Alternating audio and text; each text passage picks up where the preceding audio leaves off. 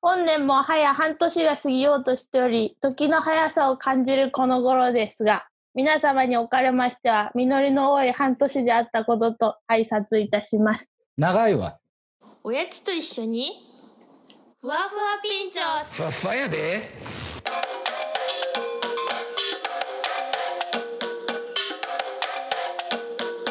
はい、ということで、ふわふわピンチョス第9回目、始まりましたおめでとうございますイェイイェイ !6 月、2020年6月24日水曜日の放送で、放送じゃない、収録でございます。はい。お願いします。はい、お願いしまおす。願いしま本す。お願いします。今日はなんと、ゲストがお二人うんイエイ見えております。イエーイはい、お一人目のゲストは黒沢清さん、もう一人がうん大沢幸太郎さんです。よろしくお願いしまお願いすしおま願いす。します。えっと古沢先生は高校の理科の先生をしとってその後に、えっうんと青年海外協力隊でマラウイというところに行かれおうてその後、あのお台場東京はお台場にある未来科学未来、日本科学未来館で、うんえっとサイエンスコミュニケーターされて、おうその後、うん。えっと私が昨年受講しとった科学技術コミュニケーター養成プログラムっていうやつのうん。先生を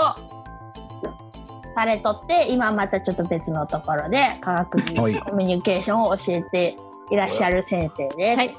ははいい。で、はいよろしくおえー、大願いします。あらおあら願いしますよろしくお願いします。大沢さんは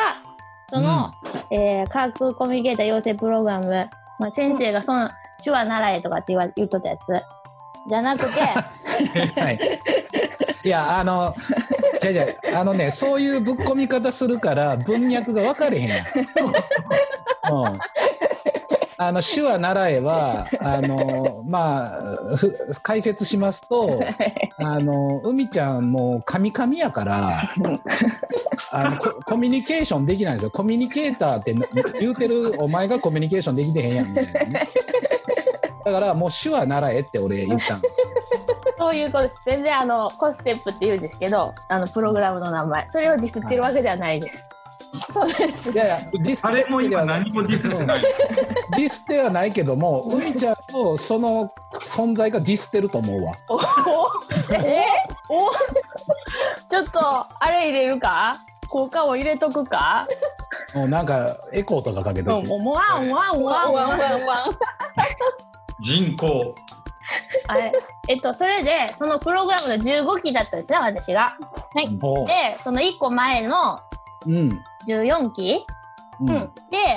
え台台湾班ですっけはい、そうです。ねそれでやってくれてやってくれてたっていう感じだけど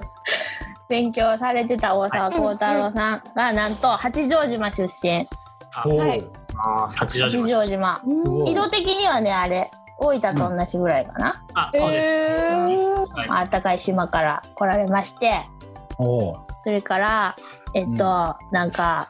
地球惑星科学だから、私ちょっと近い専門の勉強した後に、はい今、科学、コミュニケーションを勉強されてる感じだったね。はい、今大学院なでる。ほおし、おし、おし、ちょっといいじゃん。ちゃんと紹介できたよ、今日回。ちょっと、初めて、9回目にして初めてちゃんと喋れとる。素晴らしいということで、 えっと、ウルサン先生、ちょっとまずは自己紹介軽くお願いしてもよろしいでしょうか。自己紹介。あ、はい。あのー、皆さんよしはじめましてよろしくお願いします。えー、古澤よろしくお願いと申します。えー、お願いします。これ自己紹介よろしくお願いしますって言われましたけ ど、あの、うん今とりあえず海ちゃんが大体紹介してくれたわけですよね。うあじゃあ好きな食べ物だけ言ってください。好きな食べ物だけあの、うん好きな食べ物はとりあえずねウニですウニが大好きです、はいうん美味しい。死ぬタイミングで何が食べたいかって言われたら、白米ですけど、そうそうなんですね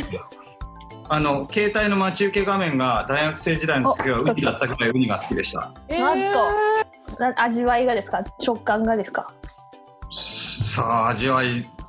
ですね味わいが、味わいが海の出汁が。森先生もはじめましてよろしくお願いしま森す。先生、森先生来ましたよ。先生まだミュートですね。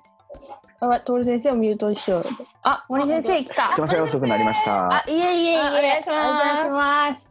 九回目始まりまして、えー、は今いちょうどゲストのお二人の紹介をあ、なるほど。中でございます。はい、すいません。はい遅くなりお願いします。 森先生はトール先生と同じ先生です。はい。そうです。ウェブの先生。はい大丈夫か今日これ。いやもうあのもうミュートしといてくれへん。やばいな。もうすごいと。手話であの手話で映像見てるんでちょっと今日じゃあ今回だけ YouTube 配信にするかな。いやまあどっちにしてもあれやと思うけどね。そのということで、えっ、と、古澤です。とりあえ海ずあが好きな。の、はい、あと、ウニが好きな。好きです。はい、よろしくお願いします。よろしくお願いします。もう一個なんて言いました今。ポテトチップスであす、。ポテトチップス。なるほど。はい、ポテトチップスは大好きです。よというしこ。好き や。大好きです。よろポしテチとポテチとじゃあくいたします。おお大沢さん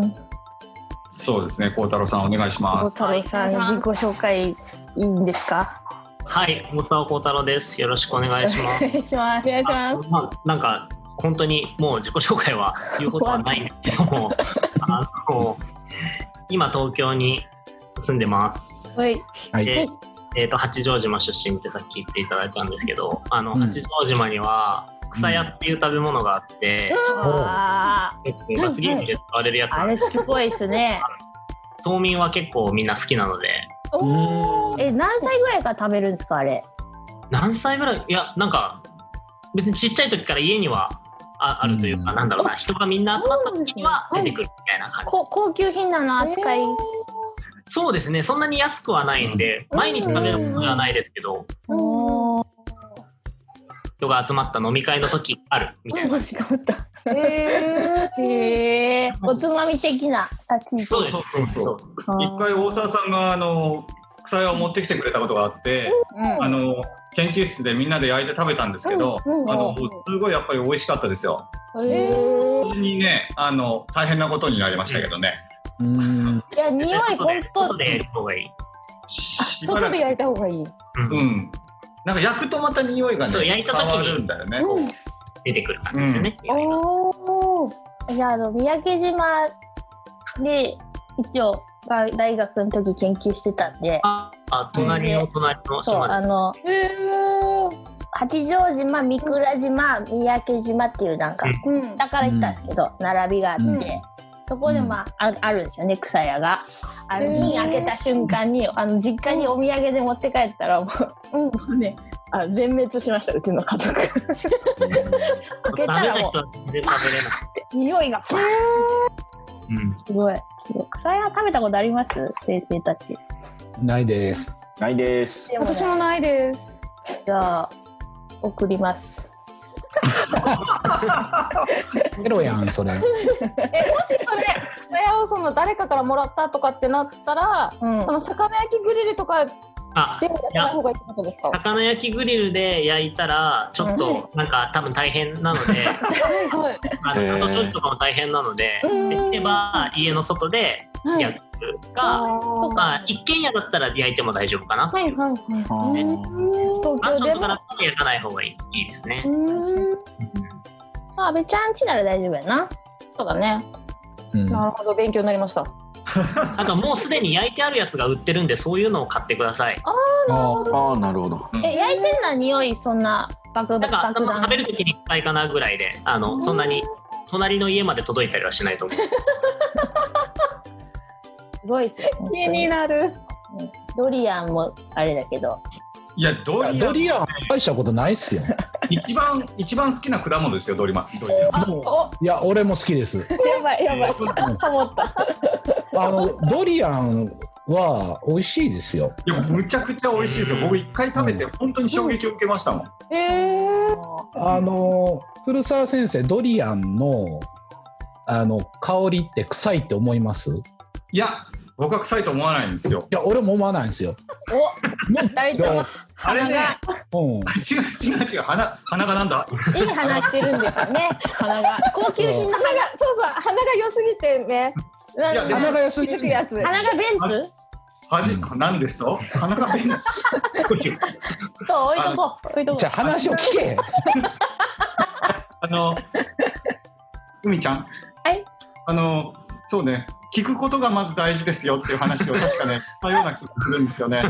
あの一方通行じゃなくて聞こうねってこうキャッチボールしようんですう。やべやべやべこれマジのダメ出しやこれ。いやいやえあの、あれなんですよ。マレーシアに旅行に行った時に初めてドリアン食べたんですけど、おーすごいびっくりしたのがね、なんかドリアンスタンドみたいのがあるんですよ。うんスタンドうん。で、えっと、まあ、外の居酒屋みたいな形で、お居ー酒屋の屋台の代わりにドリアンを売ってるんですよね。で、うんいろんな種類のドリアンが置いてあって、でそこにみんなで家族とかで行って、どの種類のドリアンを開けるっていう話をして、で、みんなでそのドリアンを食べるんですけど、うんリアンそんな種類あるんですかねうんうんでそこに行くともう本当うんドリアンがたくさんあると、あの確かにあのドリアンの香りっていうのはするんですけどそれ以上にあ確かにドリアンってフルーツの香りなんだって思うのいやもう全く一緒ですわ。もういやもうねあの俺と嫁と一緒にねそのタイタイですけど、うんうん。バンコク歩いてたらあ俺は「えっ?」て「何何このフルーティーな香り」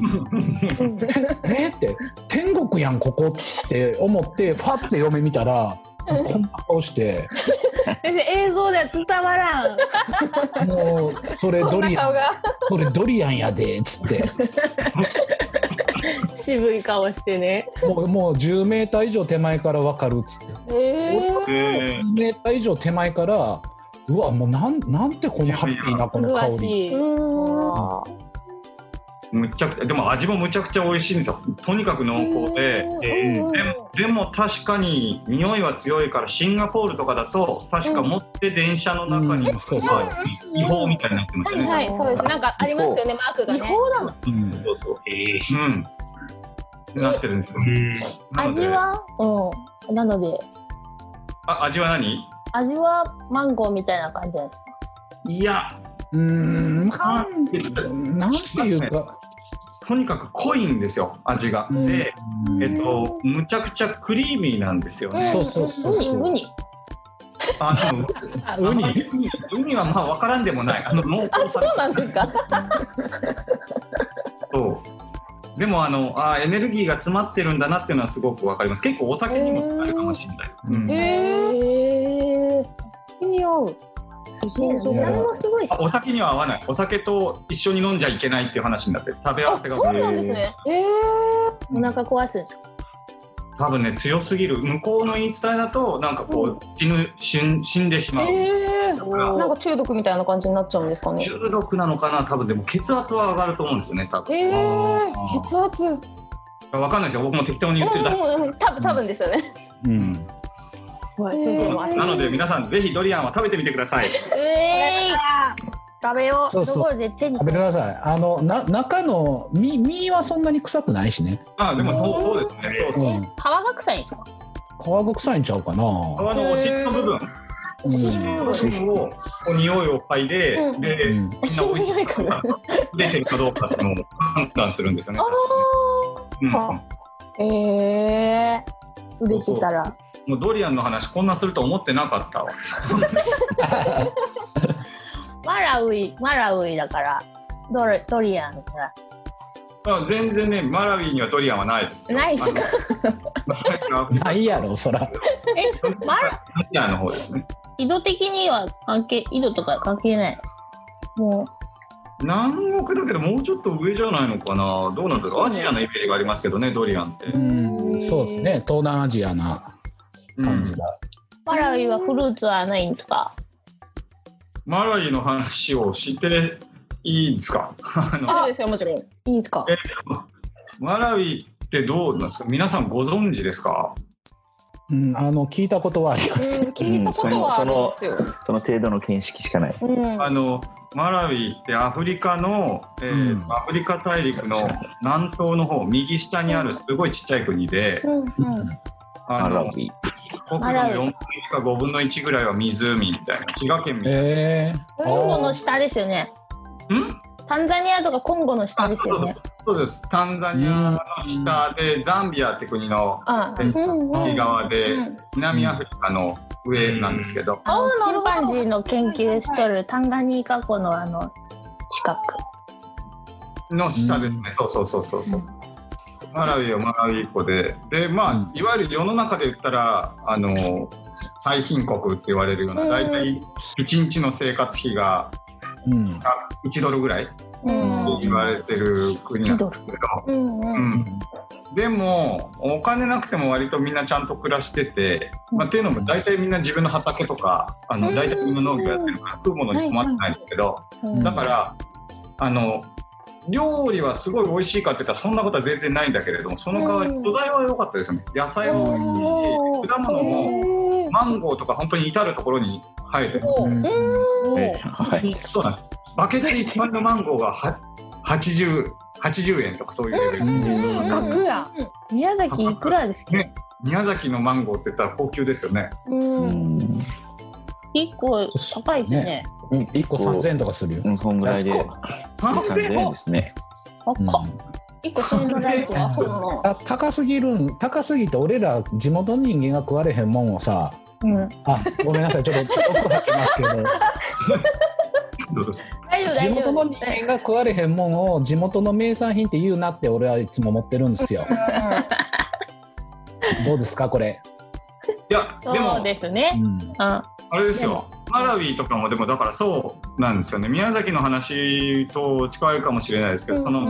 マラウィの外に出すのはお茶とかコーヒーとかあとタバコなんですけどえー現地の人たちはほとなんるほどどうんやっぱり喫さないというかあうんうんの今なんですね外用に輸入してでうん大体いいものだけでうん。うんでマラウィ人はコーヒーはほとんど飲まないしまあうんコーヒーも安いやつを飲むしうん。でも外的にはやっぱり名産はそれみたいになるうん。なるほど島も同じですね。八丈島も結構、はい。うんあの今チーズ作る職人さんがなんかうん島チーにズ移住してきて、へーはい、酪農からチーズ作りをやってるんですけど、はいはい。高いなんか高級レストランで作る使うチーズを作ってて、島の人は全然食べたことなくて、あ出てる六本木とか銀座に行かないと食べああ、え、いくらぐらいするんですか、それ。えー、どうなんだろうでも本当にあの世界大会でこの前優勝したんですよチーあズーすげえなそれすげえそれすげえでもな本当に高級レストランで使うようなだから僕らはもう値段も知らないみたいな感じそもそも多分買いたいって言ってお金を出しても食べさせてくれないんでああなるほど島のね中に流通してないんですね。してないですそもそもスーパーで売ったりしないなるバほどターとかもですか。はいバターとか も。あそうですねバターとかも使っ作ってるんですけどでもバターは割と島の中で食べるんですよねだから多分チーズだけなんか島の人に食べさせたくないんですかね チーズはちょっと自宅だと思われてる のかもしれないだと。へえそう食いなんてえ、や食いてえ。いやちょっと質問というかうんあのそもそもお、いやいやあの科学コミュニケーション科学コミュニケーターって一体どういうことをするのかなっていう、お、そうですね。それはもうじゃあ科学コミュニケーターの大 沢さん。いやいや僕はあの科学コミュニケーターではないんですけどうんあのなんかよくイメージされるのはなんか例えば伝次郎先生とかわかりますか、はいはいテレビでうんうんうんなんか面白い実験やってみたいな、うんそういう人たちもまあ科学コミュニケーターといえば科学コミュニケーターですけど、うんまあ特に古澤先生が研究されてるような分野だったりとか僕が興味があるような分野っていうのはちょっとそういうのとは違くてうん例えば地域にあの八丈島には地熱発電所ってあるんですけど、うんうん地熱発電所を作るって言った時に、うんあの地域に住んでる人たちはその恩恵も受けられますよね電気代が安くなったりするかもしれないし、うん自分たちで作れるでも一方でもしかしたらそこで硫化水素みたいなものが発生し発生してるうん出てきて、あの生活で困ったっていうことになるかもしれない、うんうんはいそういう科学技術に付随した社会問題みたいなものって、うん今結構いろんなところにあって原発の問題も、うんうんえー、と病気の今のコロナウイルスの問題とかもそうだと思うんですけど、うんそういう時に科学者は科学者だけじゃあうん判断できなくてでも、うん一般の人たちにじゃあ話し合ってって言ってもあの何を話し合えばいいのかわからないけど、うんいやその間に立つみたいなのが、ああコミュニケーションということで古澤先生いいでしょうか俺なんか補足しようと思ったら全部喋ってく れる大沢さん優秀そんな感じなるほどなるほど。最近だとこれあのちゃんと後で言葉でも説明しますけどこちらとか見ましたか見てないですああ、見てます、見てます。あ、はいあの、はいはいつい最近リリースされたのがあの、接触確認アプリうんうんで、まあ、これも例えばそのコロナウイルス新型コロナウイルスにかかったかかかってないかっていうのが、まあ、うんじこれでは分からないですけどかかった人と、まあ、長時間濃厚接触をしたかっていうのが、まうんあ、分かるっていうアプリなんですけど、うんこれ入れるか入れないかは個人の自由ですけどうんただこれを入れるための下準備って私たちが知らない間に普通に携帯にはされてたわけなんですよ。うんあのもう設定の中に組み込まれてたんですよね。うんでえーそのあたりとかも、まあ、別にいけないとかじゃないんですけどじゃあうんそれを入れるとか使うとかって誰が決めるんだっていう話なんうですよんで普通はもちろんそれは政府とか決めるんでしょうけどでもそれに私たちってただ単純に「ああそうですか」っていう言ってうなずいてるだけでいいのかなとかじゃあ例えばその市民のこ考えとかみんなの考えをじゃあうん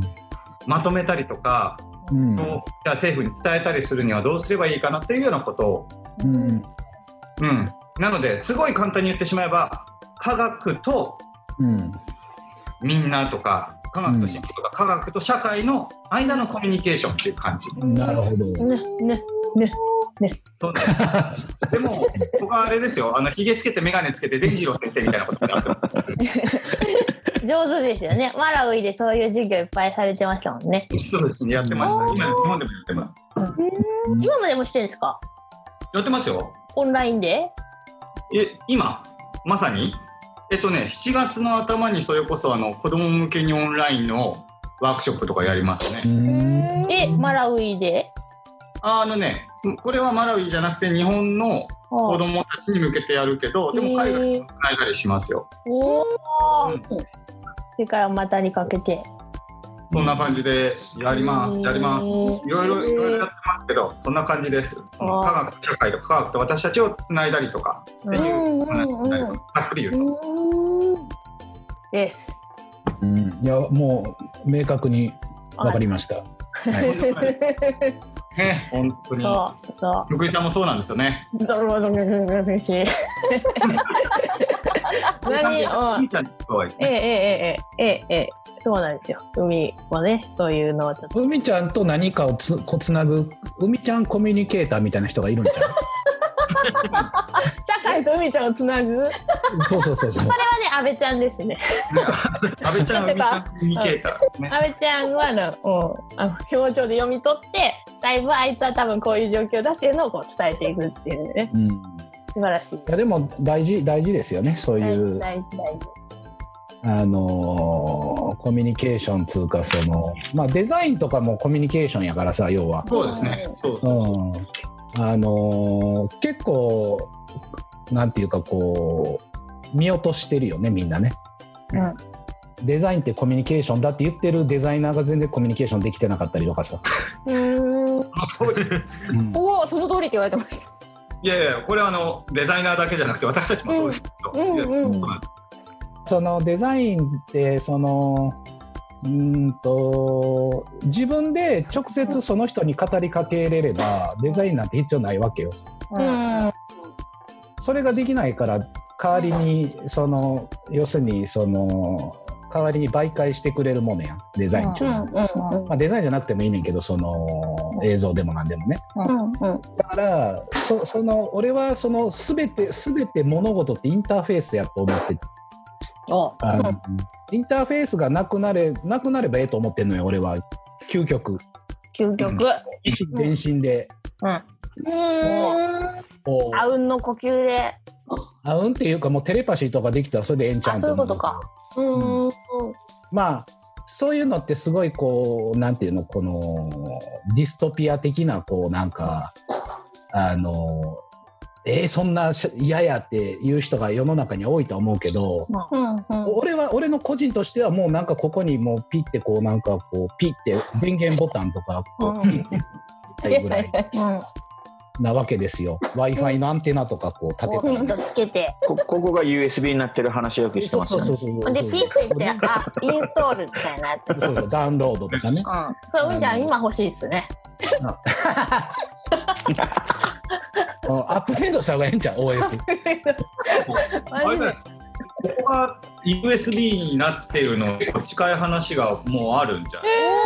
いああのあるありますよねうんそれこそあの体内に埋め込み型のうん装置うんあるあるでヨーロッパの方だと例えば会社の方で使われててでそれこそあの私たち電車にこう乗ったりするのに IC カードとか使ったりしますけどあの機能を例えばここにつけておいてあの腕の中につけておいてでそれで、えっとまあ、会社の中でですけどあの何かのサービスが受けれたりとかあの何か飲み物を買うことができたりとかっていうこうん。とをやっているところはあります。埋め込みのスイカみたいなやつですか。うんね、あそうそうそ埋め込うみそうのスイカみたいな。そうそうそうそうそう。でそれはそっちの方が楽だしいいじゃんっていう人もいればいやいやでもちょっと待ってよっていう人もういる。んうんうんそうですねそうそうだからねそういうちょっとこうディストピア的にこう嫌がる人が実際多いけども、まあ世の中って世の中ってすごい大雑把な言い方やけどあのーみんな結局便利な方に流れると思うよねうんうん。結局ねうん。あの情緒だったりそのなんかそういうのが嫌みたいなところはあってもさ結局便利な方に流れる気がするけどもまあそれは分かれへんからさ実際ね、うん、分かれへんけど個人的にはねもう真っ先に実験したしていいとか言ったらもう真っ先に俺やるみたい なもう埋め込んでみたいなここにアップルペイ埋め込んでみたいな気づいたら先生それサイボーグになっとんじゃないですか真っ先に。いやいやだからそれ それもさそういう面白い話があってさ、うんそのなんか脳みそのパーツをさ一個一個そういう IC チップに置き換えていった時に、もい例えば99%置き換わった時にそれはその人じゃないのかみたいなね、あう、うーん。あ、アイデンティティ。そうそうそうそうそれをどう捉えるのかみたいな。もう誰どこからあんた誰になるかっていうことですよね。うん、でも本人は分かれへんわけやん置き換えていってるわけやからああ、うん、どうなんや、倫理倫理ですな。まあね倫理とはちょっと違うかもしれないけどでもあれじゃないですかそれで言ったらだってねきっとね海ちゃんの体の細胞だってきっと初めからこうどんどんどんどん死んで生まれてって言ってでこうなってるとしたらじゃあ昔の海ちゃんと今の海ちゃんは一緒なのか違うのかっていう話。そうか。日々ね、違うたよね食べて置き換えてますからね。うん、毎日ね細胞も再生していってるからね何 何がおもろい 何がおもろいいやいや、いやだそうそうだからそのコミュニケーションあのインターフェースなんですよ、うんきっと、うん、あの全て、うだから例えばこういうテレワークとかになった時に、うん、その時のインターフェースっていうのはこのパソコンの画面だったりこう Zoom っていうソフトなわけやんか、うん、うん、でそれがそのその時点でそれが最適ならそれを使うべきやけども、うん、うん、うん電話の方が最適だったら電話使えばいいわけようん、手紙が最適なら手紙を使えばいいわけようん、だからそこを見誤るとあのいかんなっていうのがあるだから本質的に何がその時点で一番最適かそのインターフェースとして最適かっていうのを考えるのが、うん、いつもやっとるからこれとかじゃなくて、そうそうそうそそうの場合にちょうど合うやつをいどんな場合でも使っていかんといかんよってことですね。そう、うんまあ一方でそれすると毎回違うから面倒くさいっていうのはあるよね、うん、あるある。だからもうルール決めてズームで全部やりますって決めた方が楽っちゃ楽な面もあるうんうんから、まあそこはこう揺れ揺れ動きながらやと思うねんけど、だからその延長線上で例えば仕事だってそやわそのみんなで何人かで一緒にやるわけやんかうんうんだからそれのコミュニケーションっていうのもその接点っていうのがどのインターフェース使うかっていうのをうんそれこそデザインしていくみたいな、うん。うん。うん、そそっからやっぱ始まっていかない裏裏の部分よね見えない部分よねうん仕事の成果としては見えないけども、うんうんうんうん、実はそこからもう始まってるしお客さんとのそのやり取りもそこからは実は始まってるだかうん。らなんかそれを感情的にとか情緒的に考えてしまうといやもう電話とかすごい嫌やとか俺もめっちゃ嫌いやねんけど電話うんめちゃめちゃ嫌いやけども、それが一番いいと思ったら躊躇なく使うからうんうんうん。阿部ちゃんも嫌いやな。阿部ちゃんも嫌い。えもうめっちゃ嫌いです俺も電話、電話嫌いな人って、電話どこが嫌いなんですか話しにくいとかで緊張するんですよ顔が見えんから。そうだね顔が見れるないのもあるし、いややっぱ突然呼びかけられるっていうところで、なんかこう話の筋道を考えずに、あの考えられずに喋らなあかんっていうところじゃないですかね。ああ突然入ってくる感じ。そうそう脳のその処理がこのなんていうんですかあの瞬発的な反応でしか返せなくなっちゃうっていうか。うん。ああ来た準備する時間がない。そうそうそうじっくり考えてはかな返せないっていうのとその瞬発的に返すっていうのが必ずしも最適じゃないっていうか、そそこに対してのこう不安感みたいな急に喋らんというか。先生はあれですか昔から徹先生は昔から電話が苦手とか嫌いだった感じですかき嫌いですね苦手だあしー嫌いですね。うんなるほどなるほどうんそうじゃあじゃあ固定電話でも携帯電話でも特に変わらずもうそれは嫌いだった、ああー嫌いですね。はい、うん。えー、阿部ちゃんも。うん、私もだから電話しなきゃいけないってなると言わなきゃいけないこととか全部メモするええなくてえああ分かる気がするでもそれは。え、このラジオ大丈夫ですか。なんでだって何 も準備してねえし。いや別にこのこのラジオはそんなクリティカル そんな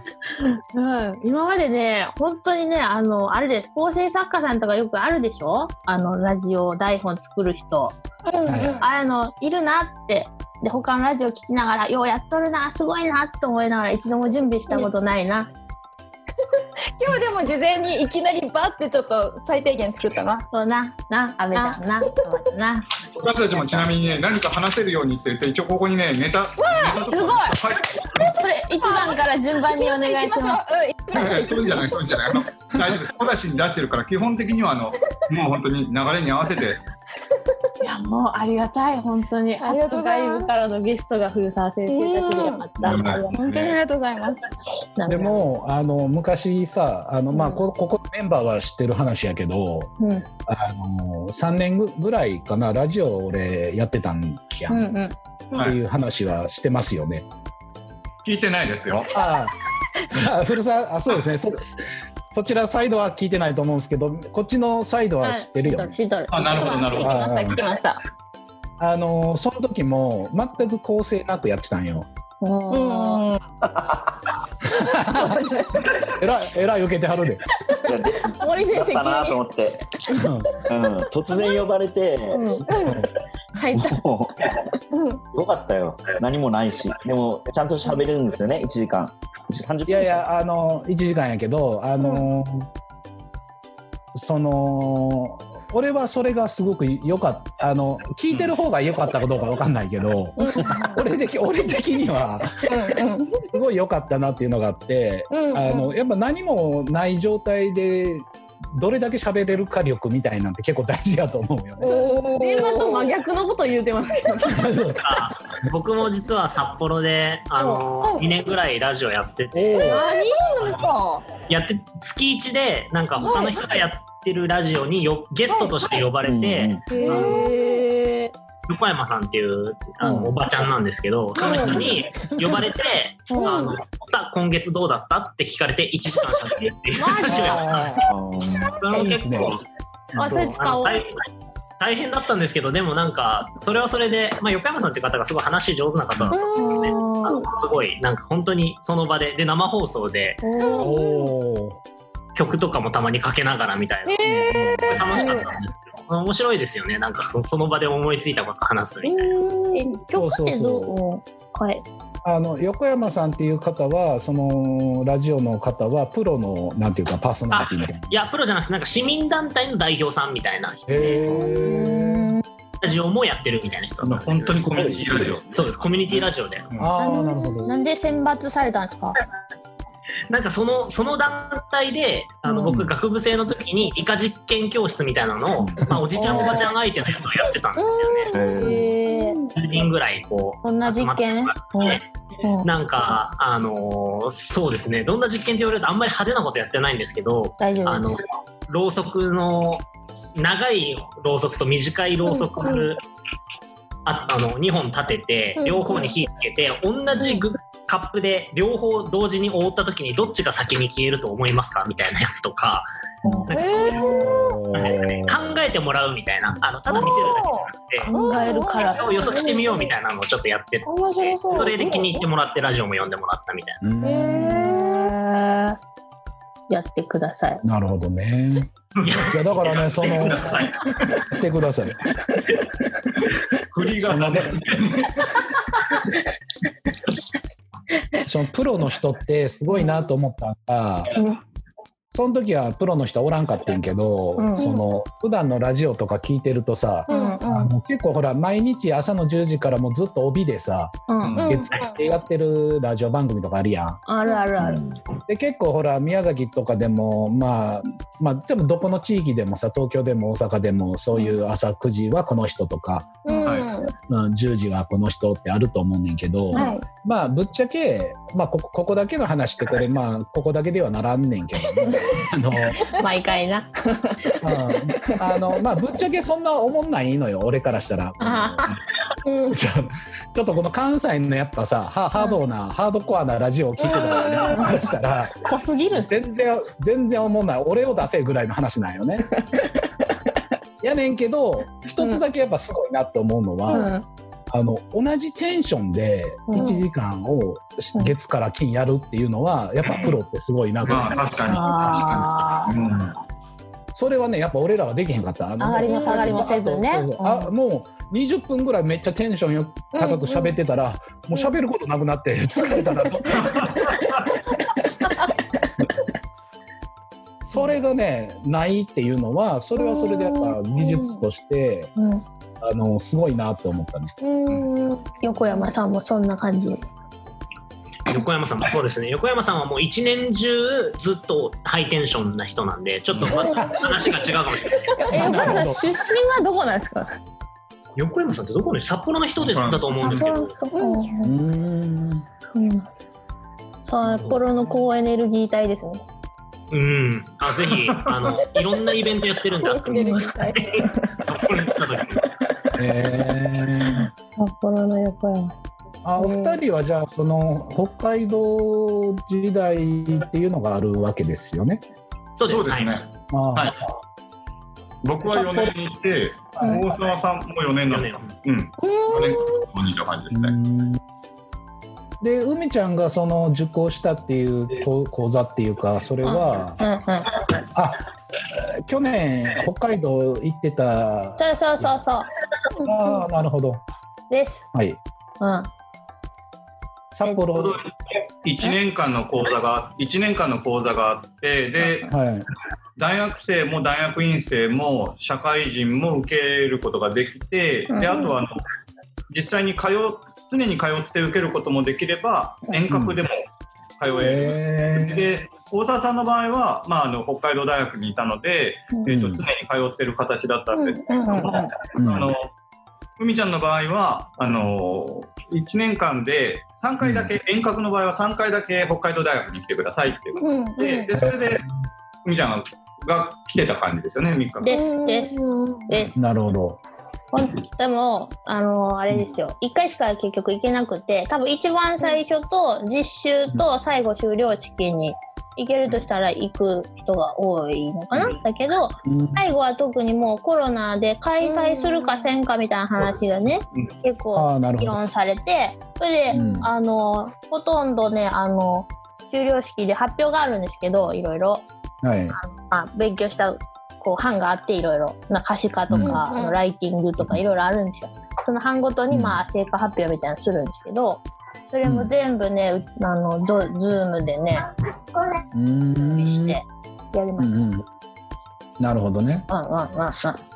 あ去年とかはねそのうん。大沢さんで撮った去年の終了式とかはもうみんな生身の人間で甘みの人間って表現がない生身じゃなくてもええの。アンドロイドで ここからこっち USB でもいいですかみたいな。 いやいや、体そうのい半分うの USB ってだいぶガイ ダン。えーっと、えーっとです ね。えーっとですよ、も う。えーっとですね。ここでおやつ紹介タイムに入ろうかと思います。なるほど。ええはい。おやつと一緒にふわふわピンチョスですので、おやつ食うてない人はどうしたらいいんですかで。聞いとってくださいもはい、 わかりました。う。はい。えっと今すごいうん。森先生もなんか食食うてましたね今。食べてる食べてる食べてる何何食べてん食べてます今はえっ、とこちらの？ミッツ。いやいや、それ、あの。映像は流れへんから。あそっかえー そうやねえー、プリッツうまサラダをいただいておりますスリッツ、ううんまいこれ細いやつ。うんこれ結構俺好きでうん。なんか仕事をしながらの時も食べたりすピるんノですよとどっちが好きなんですか？あー難しいな 難しいなピノピノですねやっぱね今ピ日ノ。今日はちょっとピノ用意できなくてそれってで、えープリッツになりましたはい普通のサラダ味とどう違うんですか？あそれはちょっとわからないなんかね旬旬ブイヨンが効いた深いうまみにちょっとバージョンアップされたらしいんですよねああ、ブイヨン。ああ、うまくなったってことだ。あんま、ちょ、あ、そちょ、ちょ、待って、ちょっと、そんな、はいもう、そ、そんな、どうでもよくない、そ、ここのくだ り。 そうですねそう、そう、その、海ちゃん、もっと、こう、なんか、こう、あ聞るきやろたいことちゃんと聞きなさいと。はい。じはい、あのーゃあか軽く。はい。そう、ブイヨン増えたから、どうやねんっていう話。ありがとうございますちょっと軽くじゃあおやつ海ちゃんも紹介します。お、これねお二人知ってるかどうかわからないですが消えとる。思いっきり消えてる。もう九分州かったよ。半分分かったよ。醤油。九州醤油。九州醤油。うん。知っとるよ。美味しい。知っとる。美味しい。知ってます知っ？とるよ。うん。九州醤油美味しいですよ。美味しいんですよ。ポテチね。ポテチ。はい。軽くうち大好うんこちら、こちらは何を食べてらっしゃるんですか。え、終わり。開封してる音が聞こえる。で音がすごかったです。今。終わり。知らんかったらね、話すかなと思ったけど、もう知っとるから、もあ、もう知らない、知らない。もう全然僕知らない。う食べようかな。僕は知ってても、きっと大沢さん知らない。おささん知ってますよちょね。っと九九州醤油の説明して。え、やさ僕もっき知、らないですね、全え、然。あのブイヨンが。それうまそうだそれうまそそうう言うって言ってるやん。九州醤油。あれですよ。あの九州の醤油は甘いんですよ。うん、九州限定の、その甘い醤油の味のポテトチップスなんですけど。うん。普通はもうこうねあの九州じゃない地域をこう塩がメジャーだったりするけど、うんうんもう九州ではもう九州醤油が塩と春か上かぐらいですよね。いや、それはないやろ。そう。それは塩が上や ろ。どう考えても。え森先生どう思います？海苔塩海苔塩。海苔塩。のり塩、のりしのり塩なんかもう、補欠ぐらいやろ、そんなん。ダメやんも出てきたうもうどっから持ってきたんですか中身を見せてくれて食った後やおいやいや、やっぱ、やっぱなんだかんだ薄塩がうん全国共通トップなんじゃないですかねあそうか九州醤油味って、うん九州で売れてるんですねと思って僕思ったのは九州醤油味ってあの別の地域で出すためにわざわざそういう名前をつけて出したのかあなあ。と逆に九州でやっぱり九州醤油味が人気なのかっていう話を聞いて今すごいびっくりした感じ確かに北海道でも売ってんですかいやあのね限定でだから売るんだよ、その期間期間限定で売るああゆずポン味みたいな感じでゆずポン味が逆にちょっと分ゆかんないずポン味あの、もうちょっと分かる例えしてくれへんかな。ゆずポン味なんか見たこともない。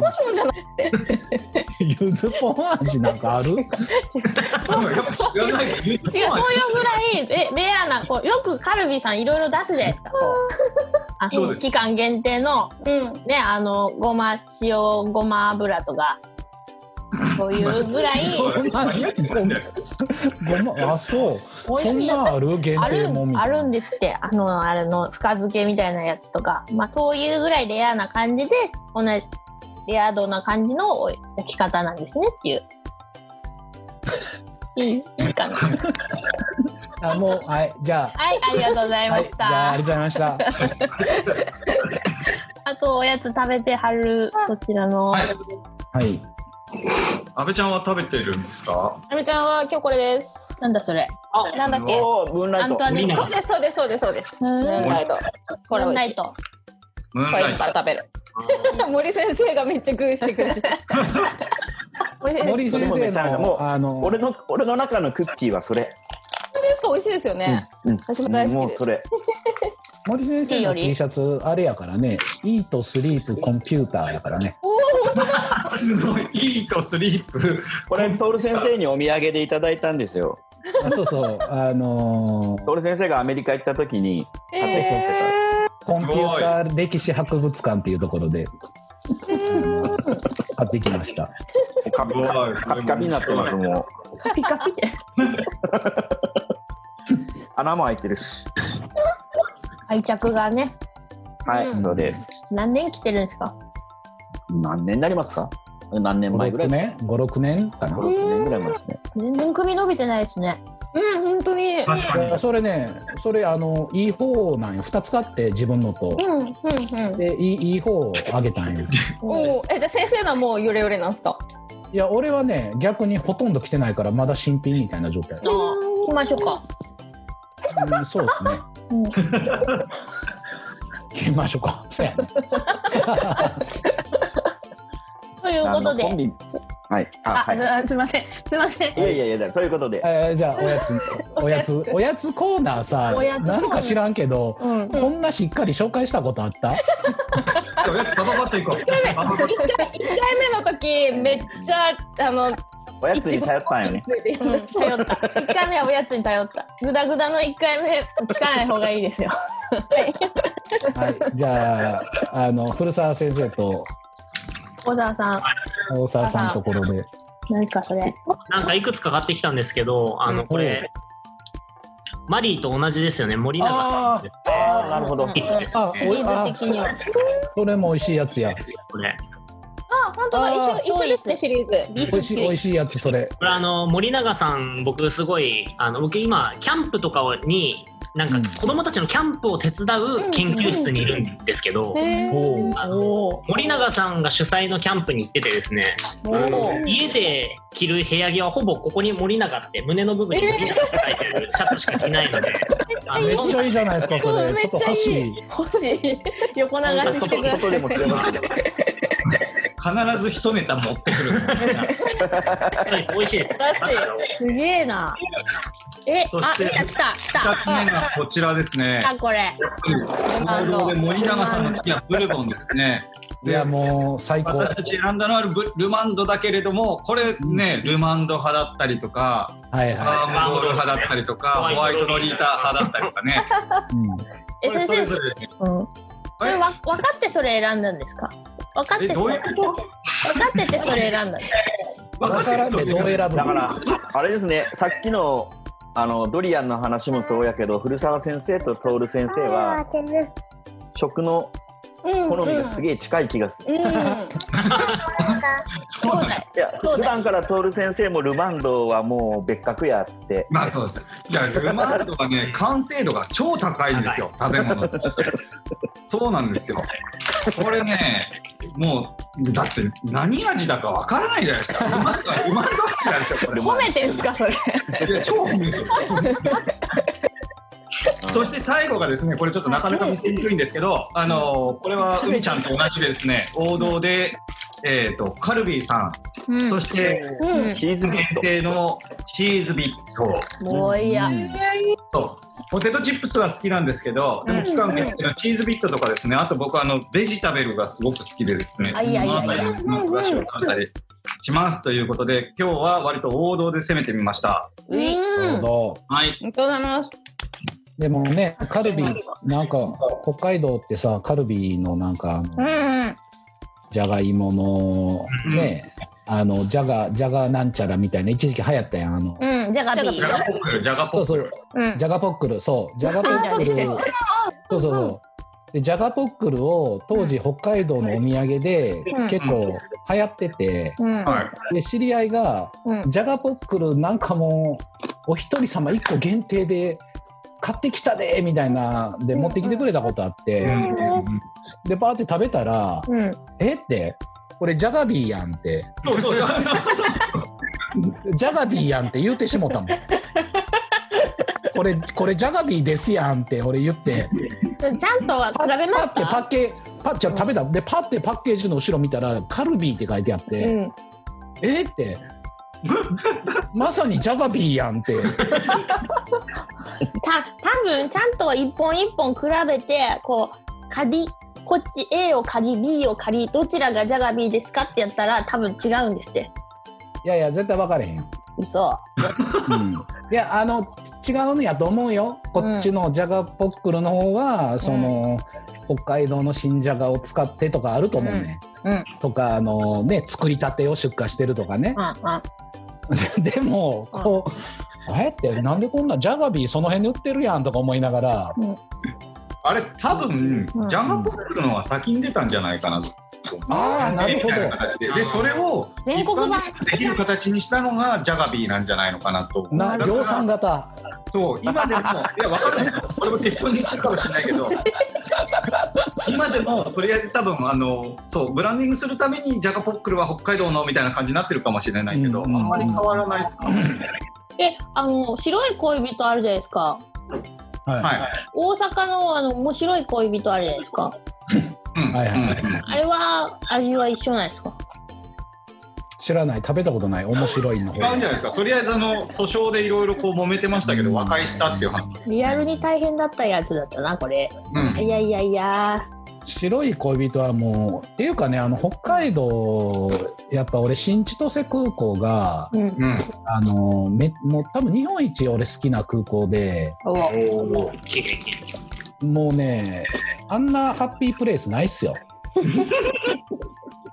新千歳空港のハッピーさともうすごいと思うあそこは結構あのななんやったら新千歳空港行ってそのままとんぼ帰りしてもええぐらいちゃうかなと 思う北海道旅行行ってきましたっつって空港だっけもう新千歳空港で泊まってもう帰ってきてもええんちゃうかなっていうぐらいでも結構美味しいものは食べられると思うんですよね、そうそうそうそうラーメンもいっぱいあるし寿司もいっぱいあるしラーメンもある寿司もあるあとロイズのあロイズの工場もある温泉温泉もあるドラえもんショップもあるドラえもんショップいや別にドラえもん好きちゃうけど好きちゃうと普通やけど 結構珍しいんじゃないなんかドラえもんショップなんかわざわざ来るぐらいの人もいるやんうん。あのポケモンショップ的なノリでね、はいはいい。やいや、本当に。なんかもういろいろなショップがあの中に入ってるからね。へえ。最な高かなか行けなかったけど。 ちなみに今、大沢君が、はいあれでしたよ。あの、それこそちゃんと、ちゃんとしてる。ジャガビーと、おジャガポックの違いをしっかりと調べてくれました。おおさすがこれ衝撃の事実なんですけど、はい。はいジャガポックルでは、はいオホーツクの焼き塩を使用しております。おおおお。 今や、どこが衝撃あとジャガイモも、ジャガポックルは北海道産だけど、ジャガビーは北米産らしいです。ああ、素材が違うってことか。なるそうですね。あと作り方もちょっと違うけど、まあメインは素材の違いらしあい。ーその素材の違い君はわかるかなみたいなそういうそうかもしれ ないです。あんまり違わないってことですよね。なるほあどりがとうございますわざわざ調べていただい てはいえっとここでコーナーがほうあコーナーなんてあるのコーナー初め初めて聞いたよこんなのでかい行くぞはい行くぞコーナー、ピンチョス初めてのコーナー、よし聞いてみようイグ・ノーベル賞わーイエーイ。激ぶりじゃねえか。そういうえっと、古澤先生といえば、イグ先生という、イグノーベル賞を説明してた先生という印象なんですが、私は実際に直接聞いたことはないんですが、先生はいイグノーベル賞は未来館の時から紹介されてるんですよね。そうですね、まあ、イグ・ノーベル賞ってうんうんどうなんですか、皆さんご存知ですかね、あの徐知っ々てにます明度は上げてきましたけど、してまあす。のすごい日本人がすごいんですよねうんうん。あそうです、そうです、そうなでんす、か十三年連続とかって見ました。みんなの方がちゃんと調べてるんじゃないかなって、その通り、あの、あれなんですよね、あのノーベル賞に対して、えっとまあ、イグってノーベル賞ではないとか、もしくはあのイグ・ノーブルっていう単語で、そのなんだろう後期ではないとかっていうようなうんうん意味合いのちょっとパロディーの賞として、ノーベル賞っていうのは設立されてただそれはあの不名誉なっていう意味ではなくて、うんうんあの実際にはその人々を笑わせてそしてあの実際にその考えさせたような研究とか業績に向けて、えー与えられる賞っていうことになってるんですよね。でまあ私自身なんか実際面白いものが多くてでうわばっかだなって思うものもいっぱいあるんですけど、で個人的には好きだったんですけど日本科学未来館で働いている時に、うんあのまあ、ノーベル賞の紹介と同時にイグ・ノーベル賞の紹介を始めて、でそこでいろいろこう関わって、まあ、関わっててその本丸には関わってないんですけどあのそれこそテレビで解説したりとか実際にそのイグ・ノーベル賞の授賞式に行ったりとかあとはその創設者の人を招いてあの実際にこうイベントを一緒にやってみたりとかっていうこ創とで設。者。はいいあまあすいませんどうぞ。あの創設者はいどうぞすごい創設 者創設者招いたんですか。招きましたねあのマーク・エイブラハムさんっていう人が創設者なんですけどいやイイブルハム。あれですよあの北大北大のコーステップに招きましたよコーステップだけじゃなくて北大に招きましたよそれですね公開のイベントを行ったりとかあとはその、まあ、一緒にというかあの僕はテキストで監修だったんですけど東京の方であのイグ・ノーベル賞の展示会をやったりしたんですけれども、まあ、公式の初の展示会をやってその時のあの監修みたいな形で関わせてもらったりとか。おー。えーそう。ほらイグ、うん、イグノーはいどうぞベル賞はもともとそのさあ関わろうというかまあやろうって思ったきっかけとかなんかあったんですかんどういう質問そのノーベル賞をその科学館で紹介しようとした時によしじゃあイグノーベル賞もやったろかっていう感じだったんですかえっとねそれまでは、まうあ、んちまちまちまちま紹介はしてたと思うんだけど、がっつりやりましょうっていう感じではなかったんですね、うんで、うん僕が入ったからっていうわけでは全然なくて、えっとじゃあその時、まあ、今年もイグ・ノーベル賞も取り上げるけれどもどうするってやりますかみたいな話になった時にあもうそそれぜひやりたいですって手を挙げてでに関わるようになったのは一番初めですね。でその時にあの日本科学未来館の場合だと、実際にそのじゃあイグ・ノーベル賞どんな研究が取ったのかとかどんな業績が取ったのかっていうのを発表された直後に、まあ、調べて、記事書いて出すっていうことをやってたんですけれども、その関係で例えば受賞された方に連絡を取ったりとかその、あのマークさんに連絡を取って写真を借りたりとか、その許諾を得たりとかまあ、つながりが始まってっていう感じでしたね。うん、マークさん個人でされてるんですかいやマークさんは個人ではないですあの正確にはあ今紙媒体はないあのそうなんですよねちょっと資料を出したとしてちょっと待ってすいませんめっちゃ準備してくれてなんですかなんか大沢さんもさっきねほほ本をねなんかねいや大沢さんもすごい手伝ってくれて すいませんただねあのこれはララジオなので、うん、あれかもしれないですけどあ今何の話してたっけ創設の人がえっとあれです個人か団体かみたいなそうですあの実は、うんインプロバブルリサーチっていう雑誌があるんですよ。うん、で雑誌と会社があって、まあ、インプロバブルリサーチって、うん、えっ、ー、となんだろうありえない研究みたいな、うん、さっき言ったちょっと不思議な研究とかいやちょっとそれおかしいんじゃないのとかいやその研究すごいけど笑えるよねっていうような研究を集めて紹介している雑誌、まあ、学術、一応学術誌があって、会社の始めたのがマークさんなんですよね。で会社なんだ、一応会社になってます。でそのイグノーベル賞のを運営しているのもそのあのインプロバブルリサーチっていうところになります。うん、そうなんです。そうなんだ。会社えそれで今なんか本があるのは何の本ですか。ここら辺はあの今大沢さんも気を利かせて持ってきてくれたのはあのなんだろうえっ、ー、とイグノーベル関係の例えば、うんあの資料をいろいろ持ってきてくれ、えー、一緒にだからそう一緒にこれはちょっと正確には違うけど、うん、あの北海道大学でやったイグ・ノーベル賞に関するイベントって実は北海道大学って、えっと、うん、イグ・ノーベル賞を取った研究者が2人いるんですね。おうおうこれあの日本で2人いるのは、うん、北海道大学とあと北里大学かな。北海道大学はあの1人は中垣先生とおっしゃってあの年金って分かりますか、うんうんうん、年金、カビの一種じゃなくて、はいはい木木とかにこう目にあってくっついとったりとか迷路を解くことができるよっていう研究をした、うんうんうんまあ、中垣先生があの2回取ってるんですけれども。一人で2回取ってんまあ人まあ、共同研究者いますけどそうなんですよ、うん、1回目は迷路を解けるよっていう話ともう1個はその性質を利用してじゃああのなんだろう年金って自分でこう考えて一番最短ルートを取ることができるんですよね。うん、で例えば日本の地図を作って、で例えばその、えー、東京と、うん、じゃあどこでしょうねあの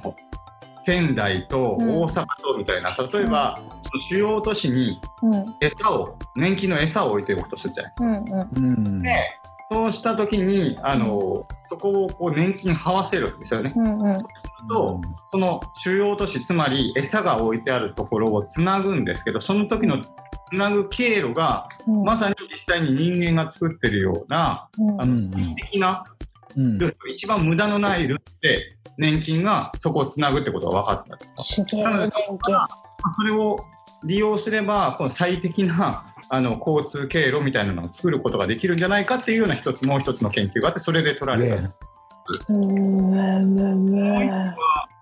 あと吉澤先生って方が取られて吉澤先生はあのこれあの放送的にダメだったらあのカットしてくださいね。大丈夫ですブラジルの昆虫な、うん、ブラジルの洞窟の中でトリカエチャタテっていうチャタテムシってすごく小さな昆虫を見つけて、うん、その昆虫は何がすごかったかっていうとあの、えー、とオスがうんあ逆の方がいいかなメスがうんペニスを持っていてオスがバギナを持っているっていう昆虫おおそそれれでも定義的になんでそっちにしちゃったんですかそうなんですよだからその定義あの そそこが面白いところで不思議なところなんですけど、あの結局それっていわゆるイグノーベルって下のネタも好きなの でなるほど。あの大丈そ夫ういうでことかす大丈夫ですよあのねあのオスに女性器ついてて、えーとメスにあの男性器ついてるしみたいな形話なんですけどうんたださっき海ちゃんが言ったようにうん定義って何なんですかって話なんだね。うんうんうん、だから基本的にはその単純に形なんですよ。うんね方はいわゆる尖っている突起物があって、うんオスの方はそれを受け取る感じになる、うんうーん。実際にメスはどうするかというと、うんだから精子はオスの方にあるうんうんで実際卵子、まあ、卵巣の方はあのうんメスにあるんですけど、メスはだからオスの体の中からうん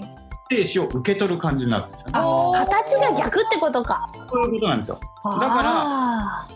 それで性別が決められるとか性器が決められるんだったら要するにじゃあ性の定義って何なのとか、うんジェンダーの定義って何なのっていうところだからさっきの笑って考えさせるじゃないですけどーちょお単純ーに自分の話でえそんな生き物いるのっていうところからでもよくよく考えると性の定義って何なんだろうねっていううん提示しているのでまあイグノベーションを取ったよみたいなそんなあの中垣先生と吉澤先生をお招きしてやったイベントが、あまだ出してなかったお前閉まってるこれがあの当時作られたイベントの提出笑うわそうなんです笑うわって書いてあるけど、えーあれ笑うっていうまさにそう森先生気づかれたかもしれないですけど笑うっていう漢字を一個一個カタカナでノーベルって書いてある、すごいすごい笑そううだ誰がデザインしたんですかこれはですねあの札幌のデザイナー岡田さん岡田義則さんという方がいらっしゃるんですけど、岡田さんに、まあ、デザインをしてもらったちょっと特別なものをへえおもろこんそなうイベントをやったりとかうんねまあまあいろいろやってますう。わありがとうございますめっちゃ面白いうんええはいじゃないですかこれこれねすごいよジンパブエドル。すごい森先生よく知って いる。持って僕まもす持。ってます。持持ちすぎメンバー持ちすぎあのそうなんですよあのイグ・ノーベル賞って、えー、と受賞してもうん受賞式があってまあいろいろ面白いんですけど、うんえー、と非交通費とか出ないんですよもう自分で行あきたいねっていう話で自分で行かなきゃいけないんだけど、うんで行ったら行ったで、えー、と商品みたいのがあるかって言ったらあの、うん特に賞はなくあの、うんうん本当に100均で作りましたみたいなのをうんすごいトロフィーと、で も副賞として、このあの、10兆ジンバブエドルが、また、うんこう、もう丸だけはすごいですよね。うん、でも、今はもう使えないし、使えてた当時も、うん価値はもう本当にあの、1円以下。うんそう今なんです。先宮崎の先生お二人どこでそのブレジンバブエドル手に入れたんですかえー俺は、えー単純にオークションで買ったんかいわざわざ。わざわざ買いま した。あれ、 500円ぐらい俺、 500円ぐらいだった。俺どうしたんかな。誰かにもらったような気がすんねんけこどんなな普。及してんの日本で俺があげたんです。あ、そうやったっけ。買い買いましたっつってこれどうぞっつってなんだそれ何枚買ったんですか賄賂です。ななんとか賄取り賂取り読んだらって書いてあったからいくらなんだ。一丁、一丁か、なんかやったよな。あの、と、とドルか。えー、ゼロ何個ついてるんですかすごいよ。 10兆ジンバブエドルあの、さっきのイグ・ノーベルで渡されるこの10トリリオンダラー10兆ジンバブエドルだとえーっと10 ?12345678910111213ゼロはい、でさらに10兆ジンバブエドルの上に、まあね、このねえっ、ー、と、100トリリオンダラーということですね。おー、三、三、三、四、十二、十三、十、んすごい。十二、十四。ゼロ。はい、そうですね。14万えー、すげえ、十四ゼロ。人超えるぐらいかな。 確かに。うわー、それの日本円が欲しいな。あ日本円やったら1円ぐらいやで。違う、そこ換算せずにゼロだけで。俺500円ぐらいで買った。知らんもう。で、500円で買ったんですかそれ結構でも安いと思う。あ、そう。はいネもうなんか使えない感じのあれでした。そうでえー購入しそた当時。うなので、そんなものもあったりとかでございます。えーすごいえそのなんそのイグ・ノーベル賞を選んでる人はあれどうや研究をめちゃくちゃその調べてるんですかそれともエントリー制なんですかいや、エントリーじゃないですね、うん基本的には、あのまあ、多多選というか、自分からエントリーした人は、うんああ、これまたダメで、もう事前に言っといてくれたら、僕も思い出すために調べといたんだけど、すいませんそうなんです必ず聞かれて、必ず忘れるのが、あの今まで次戦で、えー、と自分で推薦して、うんえー、と賞を取ったのは、一つしかないんですよね。はでただそれ以外はもう大体多選っていう形で、うんうんあのうんいうんあじゃあそのなリサーチ者が全部調べもうめっちゃ面白そうな研究をうわーって調べてえそれで選んでるんじゃなくてなんかこう面白いのあるよあるよっつってみんなから聞いたやつの中で選んでるって感じなんですそうですねまあもちろんただあのそれでもやっぱり来たら来たで数がすごいじゃない、うんうんうんであとは彼ら自身がさっきも言ったようにそのインプロバブルリサーチっていう、うんあの本をまあ、うんあの年に4回かな発行していることもあるので、うんそこにはまあ年に違うわ2ヶ月に1回ですね。すげえなでだからあの結構情報が入ってたりとかするんでうんだからあの単純に多選もあるでしょうし、うんあの選んでる人たちが選んでる部分もあるでしょうしただ、その選考過程毎年10個賞が与えら与えられるんですけどその選考過程に関しては基本的にはブラックボックスに包まれてへえブラックボックスブラックボックスに包まれてるっていうのもあのかっこよくブラックボックスに包まれてるって言ってる だけで本当に大したことないかもしれないけど聞く人に聞いてますとかあの、いろんなことが言われてるけど本当は分かんない。うんうんへえおもろちなみに僕はいはい高校生の時に、はいあの八丈島にいたんですけど、うんうんあの家の近所に外人が引っ越してきてうんうんその人がビクター・ベノマイヤー・ロホ先生っていううんうんあペンギンがうんちをするときにうん肛門にかかる圧力を計算してイグ・ノーベル賞を取った学者さんなんですよ近所に住んでましたその人がヒントでそう一緒に研究してたんですよあの高校生の時にへえなすんごいよかね。 あのたまたまでそんな偉い人って知らなくて僕はなんか裏ではジジイって呼んでたんですけどひどいひどい 偉い人裏ではちょっとこのイグ・ノーベル賞うん軽くディスってんじゃん。めちゃくちゃセクハラっぽい問題を起こしましたそのあよくよくない人です問題あ、起よこくしない人。よくえそれ高校の理科を手伝ってたってことですかいやなんか僕は高校生でなんか自由研究みたいなのをやってて、うんで近所にそのおじいさんがいたので一緒にやってたみたいな感じ、でじいさんとどうやって知り合ったんですかまあ、近所だからっていう ハローみたいななんかそうあの研究者だって言ってたんであね、ロコさんはあれですね、あのー、2004年、うんあ、2005年だ。ーう2005ん年に流体力学賞を取っていて、うんうんあのー受賞の理由が、あれですね、えー、と、ペンギンがうんちするときに生じる圧力っていうものを研究した人ですね。なんでそれ調べようと思った ドクター中松さんと同じ年に受賞してますね。ドクター中松さはいなんか徹先生知っとるん。いや、そう、有名やんか、ドクター中松さんは。ね、栄養学賞を取ってるんですよね。ああ。どんんななででししたたっっけ健康だからじゃなくて、うんあの、んもう、でも10年、それこそ変わっちゃったけど、今だったらいると思うんですけど、うん中松さんってずっと昔から自分の食べるものを朝昼晩全部写真で撮ってるんですよ。で撮っあすごい。続けてきたからあのその流れで栄養学賞っていうことの受賞になったんですけどただ今この時代になったら結構いるかもしれないなとは思うんですようね。ん。それが身近にあれば、まあ、確かにそれをやってる人もいるかなとか思うとだからそこもちょっとね時代を感じたりするもの、うんうんあそう34年間ですって。すげえ。よね。うん、34年間 自分が食べたものを全て記録し続けた、すげえ。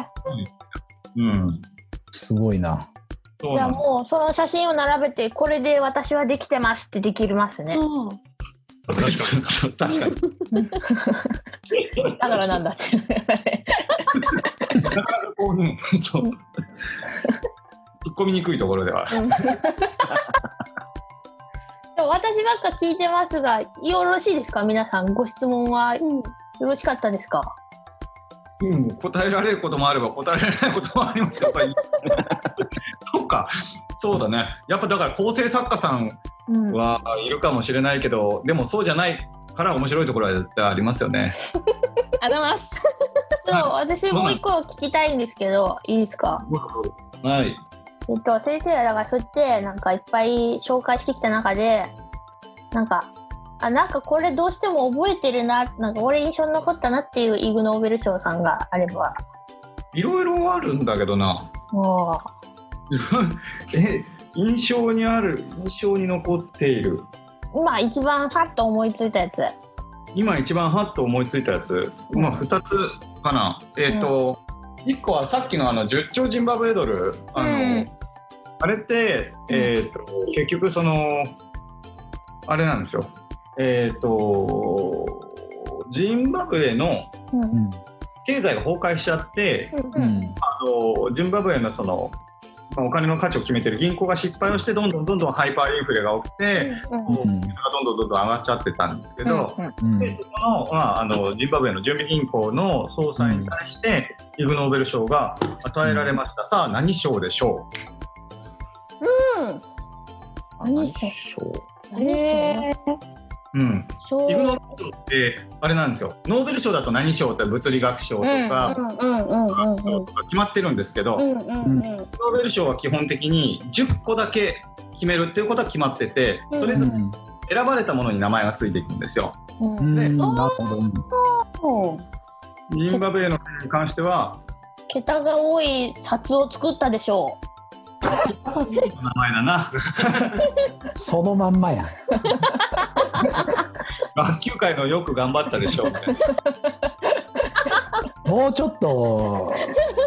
もうちょっと頭の良さそうな。うあ平和賞 平和賞あー平和賞ではないうん発想的には近いかなうんえー、なんやろ穏やかでしょそうだと思いましたうなう。もう一回言ってくださいなんか、なんで海ちゃん平和賞だったのあそういうことか。なんで平和賞だと思った。考えてないな。これはこれは考えてない。思いついたこと言ったパタ思いつーいンやた。だけ。いや、なんとなくですよ。なんとなくその、く口には出せないイメージがこれほら、あるんですよ。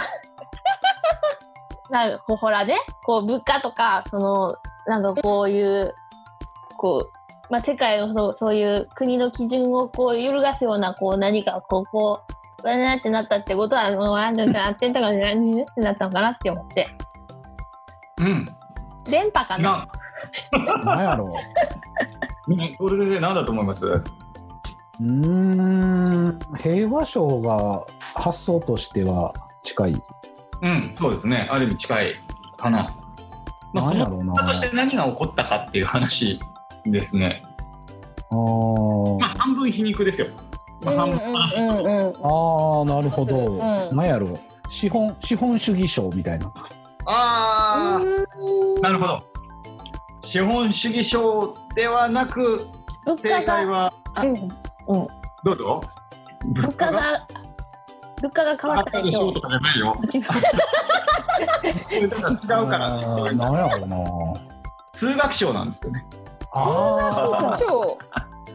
なう。るそれは何でかって言ったら、やっぱり天文学的な数字を使って、うんえっと市民っていうのは生活しないといけないわけじゃないですか。うん生活するためにもものすごい厚い束のうんうんと思ってでそれを数えたり計算しない、だから国民の数学的な能力をこう底上げしたっていうことでえー、与えられたっていうこおーおー皮肉ういといでですだねから皮肉特に過去は皮肉が多くてんうんうんうん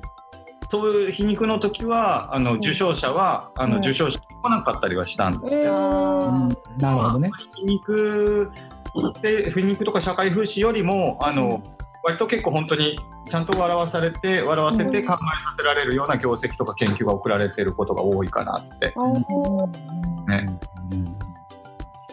そうなんだなるよほどそねれ。はおもろうんありがとうございます大沢さん何メモってたんすか大沢さん何メモってたんだって言われてるぜあいやいやあの今日何を話したかなみたいなすごいないやいやそんな大沢さん真面目ぁ勉学を志しとるからなそうですよ。すごいなそうあでもそういう話をしだすとでもやっぱだから止ま止まんないですよ止まんないから止めた方がいいですよえー、止めなきゃだもこれシリーズはいはいう一個もう一個もう一個マイクわあ何年だっけなあのこれあでも2015年6年、忘れちゃったんですけどうんあの、まあ、これもこういう本があるんですねあのジャスティン・オー・シュミット博士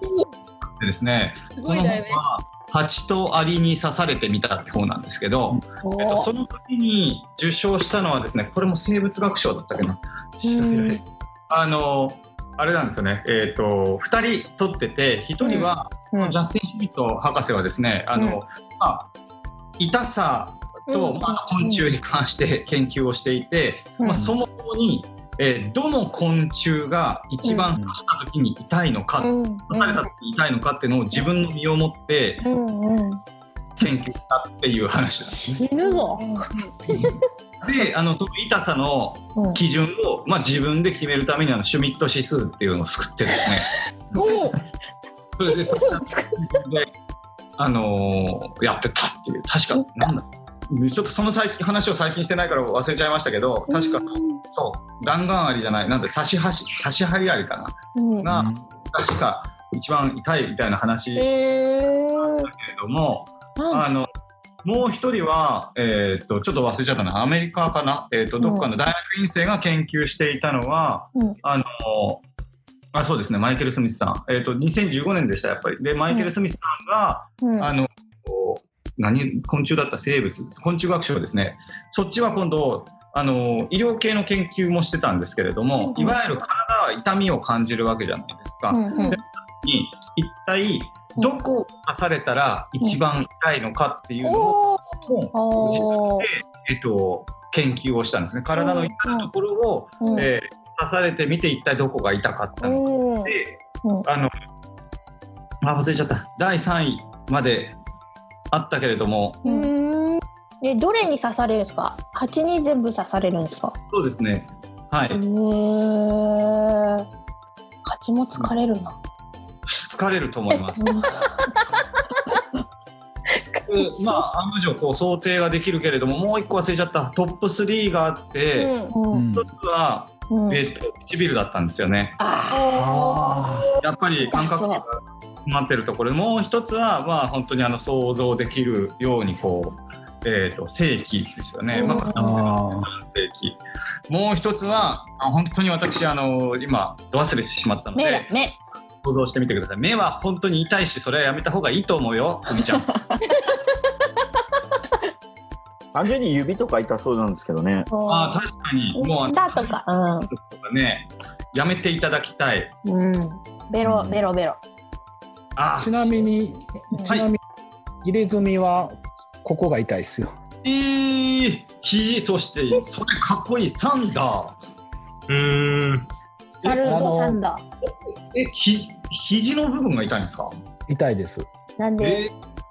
で、逆に、この辺は、全然痛くないです。ー、えそ皮薄い、あ、厚い。骨骨じゃない骨骨、うん、そうやね、皮が薄いとこやと思う、単純に。ああ、そうか。骨っていう意味でいくと、こことかも痛いんで、皮がやっぱ薄いとこじゃない。おそれじゃあ蜂と違うんですか痛みがじゃあいや、蜂に刺されたことないから分からへんけど、蜂はまた痛さが違うんかの蜂も痛いようん何ミリぐらい入るんですかね、蜂ってね。何ミリ入るか、それは僕わかんないな。何ミリ入るんだろう。蜂の蜂のお尻のあれサイズじゃないですか蜂のお尻のアルタイル。あれサイズすごいなんかロマンチックうんなんか歌みたいな歌のタイトルみたいになってあのアルタイルが見えるか い違う違う違面う白い。うん蜂面白のいお尻のあの針のサイズがまあ最高ですよねあれだって伸びたりしないですよアルサイズってことですね。うんうんで も、まあ、外に出てる、入ってる部分はまた違うんじゃないかな。そうかそう。だから実際どのくらいかってことだと思うんだけれども、じゃあ次回蜂の先生にね蜂のうちの先生呼ぶいや次回ゲスお母さトん実はもう決まってますけどねはい、じゃあ、あの、一個、一個だけ補足で、今ので、あの、はいさっきのマイケルスミスさんは、えっ、と、今もう一度確認しました。えっ、すいませんと、に刺されました。で、体を25箇所刺されてます。で、25いい箇所刺されて、どこかっていうので、トップ3がさっき言った、えっ、と、唇と、えーうんそして定食器、で、さらには、鼻の穴だった。うわあうん、あそれは、はい、とーいなう。んで鼻の穴試したてかよく入れましたな蜂をここにまず入れんといかんね。ねそう。痛いなあそれ。ボール先生次じゃあ鼻の穴に入れ墨お願いし ます。はーい。はーい。入れれないでしょ、物理的に。え森先生の今の穴だったら入りそう。いや別にその森先生はあのそその鼻の穴が大きいキャラではないから通じにくいな今のね。そうか太田さん、無視して騙さなくて大丈夫だよ、鼻の穴。おささん今鼻広げてもらってたんです か？大丈夫大丈夫ですか鼻の穴は。あのはそうですね。試さない。とい、で言もやっぱこうんいうはい日はい本ベル賞とかうんこういう、あのなんていうんかなこういう科科学者みたいな人たちってなんかこう、まあ、科学者だけじゃないんでしょうけど、うんなんかこうやっぱこうユーモアユーモアがあるっていうイメージがあるよねなんかね。うんうんうんああるる人人ととない人ありますねうん。あそう現実は。現実はね。すごいトーンで言い始めたねみちなんかリアリティやったね。でもそうですよね。新しいことやるっていう風にねしないと研究で残っていけないですからね。あそれが多分すごく大事で、その、賞を取ったから、それは面白いもの紹介されますけど、あの、うん本質的にその科学を、面白い科学やってる人たちとか、科学者の人たちって、発想がちょっとやっぱ面白い人っていうのはあるんですけど、ただ、イグ・ノーベル賞を取った研究にしたって別に皆さんイグ・ノーベル賞を取ることは全然目的にしてなくてうん人にとってはまっとうに研究をしてるんですようんだからうんこの発想っていうものはさっきちょっと面白いって表現しましたけど、あの他の人から見た時にちょっとそれが綺麗に見えたりすることがあって、だからそれは面白いっていう表現をしたりしますけどうん本人たちからすると「え、んだからイグ・ノーベル賞は扱いなの自分たち」 っなるほど。てでだから真面目に研究やってるんですけどっていう真うん面目にはあったりするそうです。だけどイグ・うんノーベル賞の理念を聞いたりすると「あでもだったら」っていうことでちゃんとあの、うん自分でよ喜ぶっていう人たちは結構いたりしますね。いやだーいいよから、ね科学者の人たちはユーモアある人多いですようね。ん面白い話だ。いやー面白いですね。面白い残です念よ。ながらあと3分おとなりましたえー、だみんな思いのすことすことないですか？手話手話覚え。そろそろね。ユニバーサルランゲージとして俺らも覚えるから。ありがとうございます。こっちも覚えるんですか。そらそうやろ、覚えなしちゃゃあんない。と円滑なコミュニケーションするためには。トール先生、海ちゃんコミュニケーター。いやいや、それはいやいやいや、やりたくないけど。あと、じゃあ、来週までに、えっと、みんなの五感が呼び覚まされたエピソードを募集しております。え。何、何いきなり。言い出した ね。これメンバーなのよ予告みたいな。